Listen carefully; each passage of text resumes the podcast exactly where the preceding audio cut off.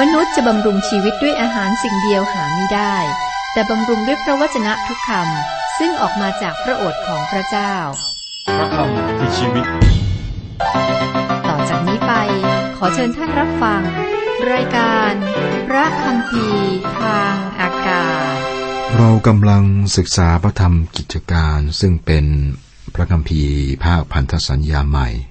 พระคิดธรรมคัมภีร์มีทั้งหมด 66 เล่ม แบ่งเป็นสองภาคคือพันธสัญญาเดิมและพันธสัญญาใหม่ พันธสัญญาใหม่ เริ่มตั้งแต่พระธรรมมัทธาย มัทธายมาระโก ลูกายอนสี่เล่มนี้ก็เป็นพันธกิจขององค์พระคริสต์ต่อจากนั้นก็เป็นกิจการ ซึ่งเป็นพันธกิจ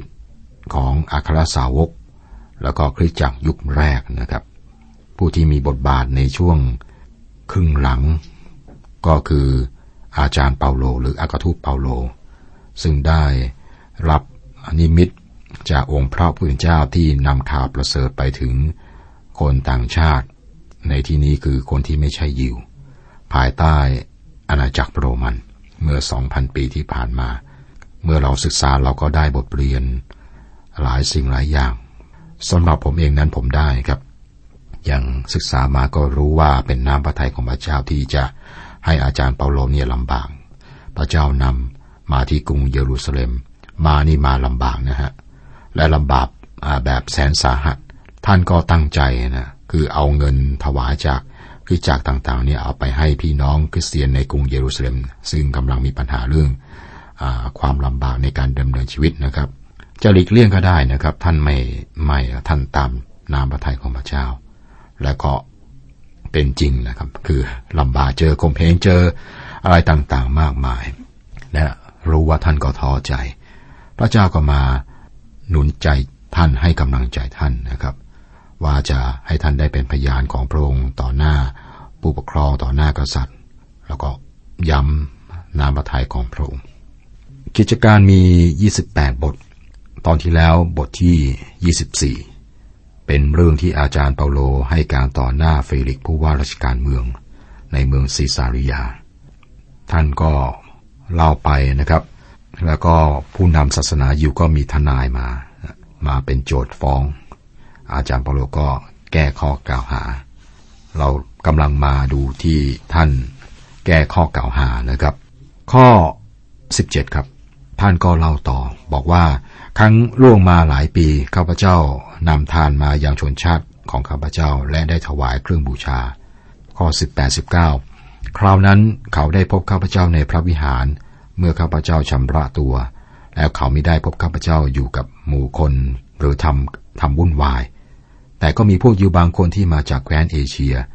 ถ้าคนเหล่านั้นมีเรื่องอะไรที่จะฟ้องข้าพเจ้า เขาควรจะมาฟ้องต่อหน้าท่านที่นี่แล้ว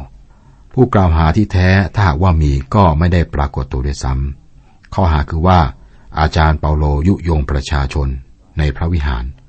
ทำไมคนที่ถูกยุยงไม่มาเป็นพยานเรื่องนี้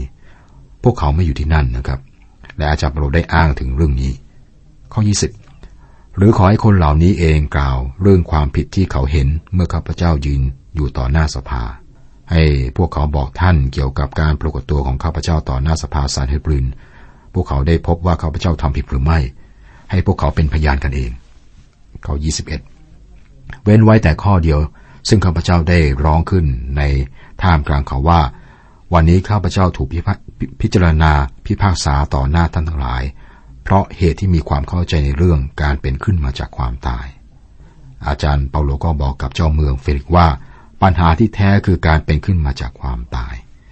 การเป็นขึ้นมาจากความตายเป็นหัวใจของข่าวประเสริฐ องค์พระคริสต์ได้สิ้นพระชนเพื่อบาปของมนุษย์ ถูกฝังและฟื้นขึ้นมาจากความตายนะฟื้นขึ้นมาอีกครั้งในวันที่สามข้อ22แต่เฟลิกรู้เรื่องของทางนั้นถี่ถ้วนแล้ว ก็เลื่อนการพิจารณาไว้ก่อนกล่าวว่า เมื่อลีเซียสนายพันลงมา เราจึงจะชำระความของเจ้า เฟลิกรู้เรื่องของทางนั้น ท่านรู้ว่ามีการประกาศเรื่องการสิ้นพระชนการฟื้นขึ้นพระชนของพระเยซูคริสต์ ท่านรู้ว่าอาจารย์เปาโลเป็นผู้เชี่ยวชาญ อาจารย์เปาโลเป็นคนที่สามารถบอกท่านได้ทั้งหมด ดังนั้นท่านผลัดเวลาของพวกยิว เพราะว่าท่านต้องการฟังอาจารย์เปาโลเกี่ยวกับเรื่องนี้อีกครั้ง ท่านก็บอกพวกยิวว่า ท่านคอยนะท่านจะคอยจนกว่าลีเซียสมาถึง แล้วท่านก็จะฟังเรื่องทั้งหมดเอง ท่านไม่สามารถตัดสินคดีที่คำพยานขัดแย้งกันครับทนายของผู้นำยิวนะครับ คือเธอทุรัตกล่าวหาเรื่องหนึ่ง อาจารย์เปาโลบอกว่าปัญหาที่แท้คือการฟื้นขึ้นจากความตาย ดังนั้นนะครับเฟลิกส์เจ้าเมืองก็เลื่อนการพิจารณาคดีออกไป ข้อ 23 เฟลิกส์จึงสั่งนายร้อยให้คุมตัวเปาโลไว้ แต่ลดหย่อนการกวดขันบ้าง ไม่ให้ห้าไม่ให้ห้ามผู้หนึ่งผู้ใดที่เป็นเพื่อนของท่านที่จะเข้ามาปรนิบัติ ที่จริงนะครับ เฟลิกส์ควรจะปล่อยอาจารย์เปาโล แต่ว่าท่านเป็นนักการเมืองที่หลักแหลม แต่ท่านได้ให้เสรีภาพอย่างมากแก่เปาโลขณะที่ติดคุกอยู่ เฟลิกส์คุยส่วนตัวกับเปาโล ข้อ24 25 เมื่อล่วงมาได้หลายวันแล้ว เฟลิกส์มากับภรรยาชื่อดรูสิลลาผู้เป็นชาติยิว ท่านได้เรียกเปาโลมาแล้วได้ฟังเปาโลกล่าวเรื่องความเชื่อถือพระเยซูคริสต์ขณะเมื่อเปาโลอ้างถึงความยุติธรรม ความอดกลั้นใจทางกาม และการพิพากษาซึ่งจะมาเบื้องหน้านั้น เฟลิกส์ก็สะดุ้งตกใจกลัว จึงพูดว่า คราวนี้จงไปก่อนเถอะ เมื่อมีโอกาสเราจะเรียกท่านมาอีกครับ คนบาปไม่มีเมื่อมีโอกาสสำหรับการฟังข่าวประเสริฐ เฟลิกส์เคยได้ยินเรื่องข่าวประเสริฐ หรือว่าทางนั้นมาบ้างแล้วนะครับ ก็เรียกอาจารย์เปาโลมาอธิบายข่าวประเสริฐให้ฟังเพิ่มขึ้น แล้วได้ฟังเปาโลกล่าวเรื่องความเชื่อถือพระเยซูคริสต์ คุณผู้ฟังครับจากประวัติศาสตร์นี้บอกให้ทราบ ถึงเรื่องของเฟลิกว่า เขาเป็นทาสที่ได้รับเสรีภาพ ซึ่งได้ก้าวหน้าเพราะความโหดร้ายและทารุณ เขาใช้ชีวิตกับความสนุกสนานและการปล่อยตัวทำความชั่วครับ ชื่อของเขาแปลว่าความสนุกสนานนักประวัติศาสตร์โรมชื่อทาซิทัสบอกว่า โดยความโหดร้ายและการปล่อยตัวทำชั่ว เฟลิกได้ใช้อำนาจของกษัตริย์ด้วยหัวใจของทาส นี่คือคนที่ขังอาจารย์เปาโลไว้ แต่พระคัมภีร์ที่บันทึกนี้ไม่ได้ตำหนิเขา ภรรยาของเฟลิกคือดรูสิลลานั่งฟังอยู่ด้วย ตรงนี้ครับจากประวัติศาสตร์ได้ให้ข้อมูลว่า เธอเป็นน้องสาวของกษัตริย์เฮโรดอากริปปาที่หนึ่งบิดาของเธอได้ฆ่าอาคราสาวกยอนอายากอบ ได้ฆ่าอาคราสาวกยากอบ เราได้เห็นสิ่งนั้นแล้วในบทที่ 12 ข้อหนึ่งข้อสองนะครับ อาทวดของเธอก็ได้ประหารยอนผู้ให้บัพติศมาด้วย ทวดของเธอได้ประหารพระเยซูคริสต์เจ้า เฟลิกและดูซิลามีตำแหน่งสูง พวกเขาจะไม่ไปคริสตจักรที่ประกาศข่าวประเสริฐ และก็จะไม่ไปฟังอาจารย์เปาโลเมื่อท่านเทศนาในเมือง แต่ตรงนี้ครับพวกเขามีโอกาสดีมาก พวกเขาคุยเป็นส่วนตัวกับนักเทศ พระคุณของพระเจ้าที่เก่งที่สุดในโลก พระเจ้าให้โอกาสแก่พวกเขา พระราชวังของพวกเขากลายเป็นคริสตจักร พวกเขามีโอกาสกลับใจใหม่ครับ ประตูของแผ่นดินของพระเจ้าได้เปิดออก และพวกเขาก็มีโอกาสที่จะเข้าไป นี่คือการสำเร็จตามพระคัมภีร์สุดดีบทที่สองข้อสิบเหตุฉะนั้นข้าแต่กษัตริย์ทั้งหลายจงฉลาดเถิดข้าแต่นักปกครองแห่งแผ่นดินโลกจงรับคำเตือนเถิด พวกเขาได้ฟังความสนใจนะฟังด้วยความสนใจมาก เฟลิกคงอยากจะตัดสินใจเชื่อพระคริสต์นะครับ แต่ว่าเขาได้คอยจนกว่าเมื่อมีโอกาสก่อน นะคือผลัดไปก่อนนะเอาไว้เมื่อมีโอกาสก็เชื่ออย่างนั้นนะครับ แต่คนบาปไม่เคยมีโอกาสที่เหมาะกับการฟังข่าวประเสริฐ มนุษย์ไม่ใช่ผู้กำหนดเวลา แต่เป็นองค์พระผู้เป็นเจ้าครับทีนี้ในในข้อ 25 นี้ที่คุยกัน อาจารย์เปโลได้อ้างถึงความยุติธรรม ความอดกั้นใจทางกามและการพิพากษาซึ่งจะมาเบื้องหน้านั้น ซึ่งเป็นคำเทศนาที่ดีมาก ความยุติธรรมคือความชอบธรรมของธรรมบัญญัติ ซึ่งมนุษย์ไม่สามารถทำได้ ธรรมบัญญัติเพียงแต่เปิดเผยว่ามนุษย์นั้นเป็นคนบาป และเขาไม่สามารถชอบธรรม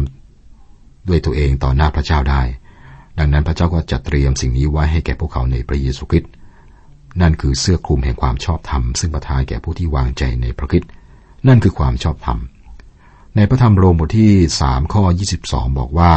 ความชอบธรรมของพระเจ้าซึ่งทรงประทานโดยความเชื่อในพระเยซูคริสต์แก่ทุกคนที่เชื่อ เพราะว่าคนทั้งหลายไม่ต่างกัน อาจารย์เปาโลก็พูดถึงความยุติธรรมของธรรมบัญญัติ ซึ่งเฟลิกไม่สามารถทำได้ ท่านบอกถึงความชอบธรรม ซึ่งพระคิดประทานแก่คนบาปที่วางใจในพระองค์และท่านก็บอกถึงความอดกั้นใจทางกาม เฟลิกได้ปล่อยตัวตามใจในทางกาม เขาไม่มีสริภาพที่แท้นะครับ แล้ว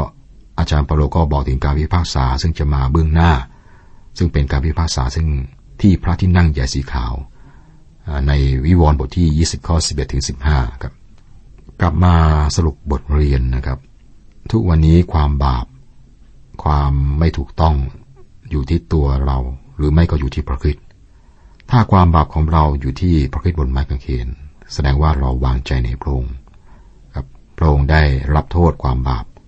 อันนี้จริงแล้วพระองค์สิ้นพระชนถ่ายบาปมนุษย์เมื่อสองพันปีที่แล้ว สิ่งเหล่านี้จะไม่คอยเราอยู่ในวันพิพากษาในอนาคต แต่ถ้าความบาปยังอยู่ที่ตัวเราเนี่ยครับพูดง่ายๆคือยังไม่กลับใจจากความบาปก็จะมีการพิพากษาที่จะมาถึง มนุษย์ไม่ชอบได้ยินเรื่องการพิพากษาความผิดความบาปครับ เช่นเดียวกัน เฟลิกกับดูซิลาก็ไม่ชอบฟังครับ แต่ถ้าความบาปของเราไม่ได้อยู่ที่องค์พระคิด ถ้าเราไม่ได้วางใจในพระองค์พระผู้ช่วยรอด แล้วเราก็จะต้องพบกับการพิพากษาของพระเจ้า เมื่ออาจารย์เปาโลปรากฏต่อหน้าเฟลิก อานาเนียมหาปรุหิต พวกผู้ใหญ่และทนายความได้กล่าวหาเปาโล แต่เฟลิกรู้ทันทีว่าพวกเขาไม่มีหลักฐานอะไรเลย อันนี้จริงแล้วควรจะปล่อยอาจารย์เปาโลไปด้วย แต่เฟลิกก็ไม่ได้ทำในสิ่งที่ถูกต้อง แต่ทำสิ่งที่เหมาะสมทางการเมืองครับ แล้วก็มาให้เรียกอาจารย์เปาโลมาคุยเป็นส่วนตัว และก็เฟลิกรู้สึกซาบซึ้ง แต่เขาเลื่อนการตัดสินใจของตนเองออกไป มันเป็นความจริงที่พิสูจน์แล้วว่า มนุษย์สามารถเลื่อนการตัดสินใจออกไปจนกระทั่งพวกเขามาถึงจุดที่ไม่สามารถตัดสินใจได้ นั่นคือเหตุผลที่การตัดสินใจศรัทธาในพระคิดส่วนใหญ่เนี่ยเกิดขึ้นเมื่อยังมีอายุน้อยครับพูดง่ายๆคือต้องบอกข่าวดี ประกาศข่าวประเสริฐแก่เด็กและหนุ่มสาวเยาวชน และนี่ยังเป็นเหตุผลว่าไม่ควรคิดว่าเมื่อคนเราอายุมากจะฉลาดขึ้นเสมอไปครับคนอายุมากอาจจะหัวแข็งมากดื้อมากก็ได้ โดยเฉพาะต่อข่าวประเสริฐ อย่างไรก็แล้วแต่เวลาสำหรับการตัดสินใจของเฟลิกไม่ได้มาถึง เช่นเดียวกับไม่ได้มาถึงคนมากมาย ที่บอกว่า เออ น่าสนใจดีนะ เอาไว้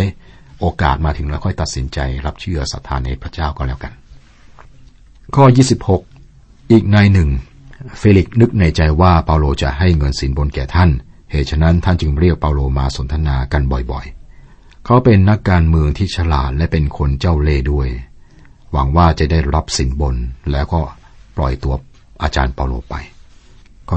27 แต่เมื่อสองปีล่วงไปแล้วปอร์สิอัสเฟสตัสมารับราชการแทนเฟลิกและเฟลิกอยากจะได้ความชอบจากพวกยิวจึงทิ้งเปาโลไว้ในคุก ครับ เฟลิกนี่เล่นการเมืองจนถึงที่สุดนะครับ เขาทิ้งเปาโลไว้ในคุก ความอายุติธรรมของโรมันไม่ได้ดีกว่าคนที่ใช้มันเลยถ้าอาจารย์เปาโลทำผิดก็ต้องได้รับโทษถึงตาย แต่ถ้าไม่ผิดท่านก็ควรจะรับการปล่อยตัวเป็นสละ ไม่มีเหตุผลที่ขังท่านไว้ในคุกถึงสองปี จบบทที่ 24 ครับ บทที่ 25 หัวเรื่องหลักเปาโลต่อหน้า เฟสตัส อาจารย์เปาโลก็ถูกขังคุก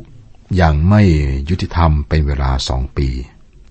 ผู้ว่าราชการเมืองคนใหม่คือเฟสตัสก็มารับผิดชอบต่อจากเฟลิก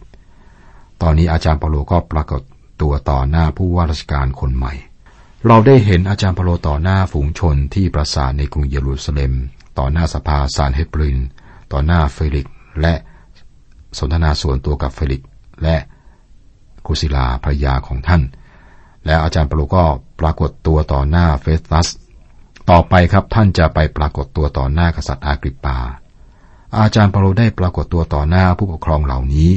และคงจะเป็นเวลาที่น่าเบื่อสำหรับอาจารย์เปโล แต่เราแน่ใจว่าท่านมีความชื่นชมยินดีในโอกาสที่ได้รับได้เป็นพยานต่อหน้าผู้นำทางการเมืองในอาณาจักรโรมันเหล่านี้ เมื่อพระเยซูปรากฏแก่ท่านบนถนน เมื่อหลายปีก่อนครับขณะที่ท่านเดินทางไปดามัสกัสพระองค์ได้ตรัสว่าคนนั้นเป็นภาชนะที่เราได้เลือกสรรไว้สำหรับ จะนำนามของเราไปยังประชาชาติ กษัตริย์ และพวกอิสราเอล ในพระธรรมโรมบทที่9ข้อ15 ชีวิตของอาจารย์เปาโลกำลังไปตามแผนการขององค์พระผู้เป็นเจ้าครับ แต่ละครั้งที่ท่านพูดถึงเรื่องที่พระเยซูได้ทำเพื่อท่าน ท่านก็พูดด้วยความมั่นใจและกระตือรือร้น แม้ว่าเฟลิกจะตกใจเมื่อฟังท่าน แต่เขาก็ไม่ได้ตัดสินใจศรัทธาในพระคิดเขาได้รับโอกาส เขาได้พบกับอาจารย์เปาโลหลายครั้ง แต่เขาต้องการสินบนจากอาจารย์เปาโลครับ ไม่ใช่ความรอดในพระเจ้าสองปีที่อาจารย์เปาโลติดคุก เป็นเวลาที่เราไม่ทราบว่าเกิดอะไรขึ้น แต่แน่นอนครับพระเจ้าทำงานอยู่ และเรารู้สึก อบอุ่นใจที่ทราบว่าพระเจ้าทำงานในเวลาที่ดูเหมือนไม่มีอะไรเกิดขึ้นด้วย เปาโลปรากฏตัวต่อหน้าเฟสตัสบทที่ 25 ข้อ 1 ถึงข้อ 4 เมื่อเฟสตัสเข้ารับตำแหน่งราชการได้สามวันแล้ว จึงออกจากเมืองซิซาริยาขึ้นไปยังกรุงเยรูซาเล็ม พวกมหาบริหิตกับคนสำคัญสำคัญนี้พวกยืมมาฟ้องเปาโลต่อท่านและได้วิงวอน ขอให้กรุณาเขา โดยสั่งให้ส่งเปาโลมายังกรุงเยรูซาเล็ม ด้วยเขาคิดว่าจะซุ่มคอยฆ่าท่านเสียกลางทาง ฝ่ายเฟสตัสจึงตอบว่าเปาโลนั้นถูกคุมไว้ในเมืองซิซาริยา และอีกหน่อยหนึ่งท่านเองก็จะกลับไปยังเมืองนั้น ดูเหมือนเจ้าเมืองคนใหม่คือเฟสตัสจะเข้าใจสถานการณ์ เฟลิกคงจะได้บอกเรื่องของเปาโล ดังนั้นเมื่อพวกยิวขอให้นำเปาโลไปยังกรุงเยรูซาเล็มครับ เฟสตัสจึงปฏิเสธ ศัตรูของอาจารย์เปาโลไม่ได้เสียเวลานะเพื่อให้ผู้ว่าราชการคนใหม่ลงโทษเปาโลครับเขาช่วยโอกาส แต่ว่าคนใหม่ที่เป็นผู้ว่าราชการเนี่ยบอกให้มาสู้คดีที่เมืองซิซาริยา ข้อ 5 ถึงข้อ 7 ท่านจึงว่าถ้าเปาโลมีความผิดอย่างหนึ่งอย่างใด ในพวกผู้ใหญ่ในพวกท่านลงไปด้วยกันยื่นฟ้องเอาเถิด เมื่อท่านพักอยู่ที่นั่นไม่เกินแปดหรือสิบวันแล้วก็ได้ลงไปยังเมืองซิซาริยา ครั้งรุ่งขึ้นท่านจึงนั่งบัลลังก์และสั่งให้พาเปาโลเข้ามา ครั้งเปาโลเข้ามาแล้ว ผู้ยิวที่ลงมาจากกรุงเยรูซาเล็มก็ยืนล้อมไว้รอบ และกล่าวความอุจกันใส่เปาโลหลายข้อซึ่งพิสูจน์ไม่ได้ อีกครั้งครับ อาจารย์เปาโลต้องแก้คดีต่อหน้าผู้กล่าวหาที่เป็นคนยิว แต่นี่ก็เป็นโอกาสที่จะเสนอกิตติคุณแก่เฟสตัสข้อ 8 ข้อ 9 เปาโลจึงแก้คดีว่าข้าพเจ้าไม่ได้กระทำอะไรผิดกฎหมายของพวกยิว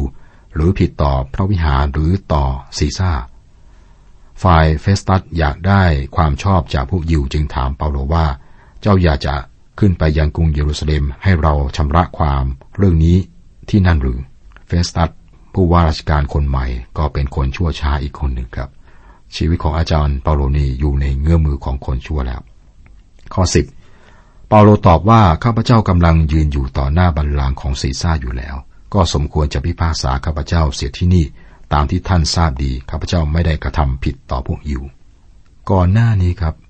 องค์พระเยซูเจ้าได้ปรากฏแก่อาจารย์เปาโล ขณะท่านกำลังลำบากใจ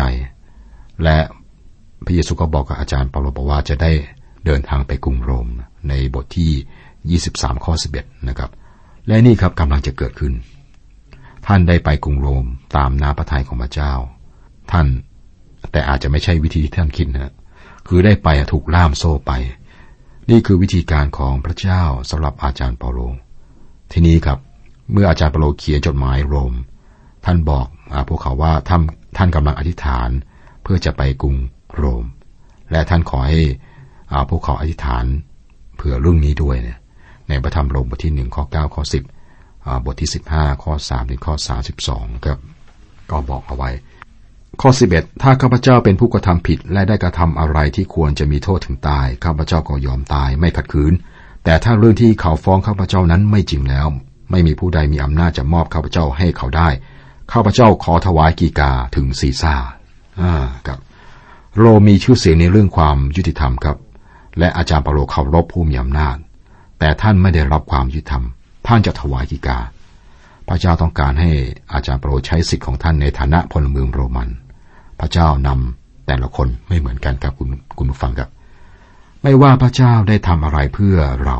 เราควรจะใช้สิ่งนั้นเพื่อพระองค์ ถ้าพระองค์ให้บางอย่างแก่เรา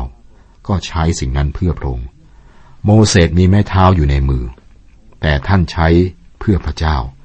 นั่นคือสิ่งสำคัญที่นี่ครับ อาจารย์เปาโลมีสัญชาติโรมันเ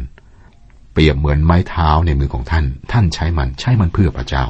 นี่คือบทเรียนที่เราได้รับครับ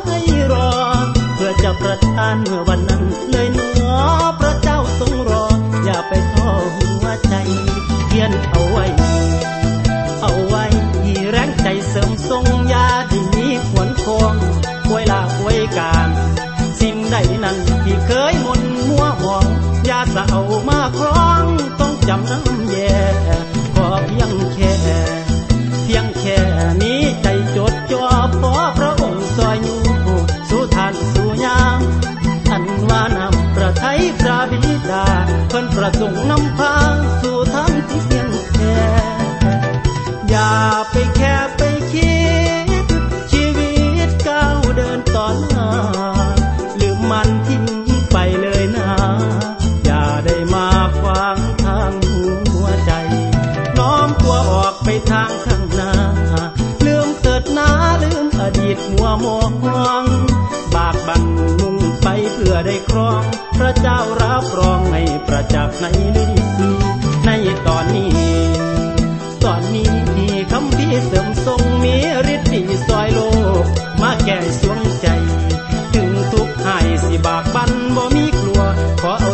阳光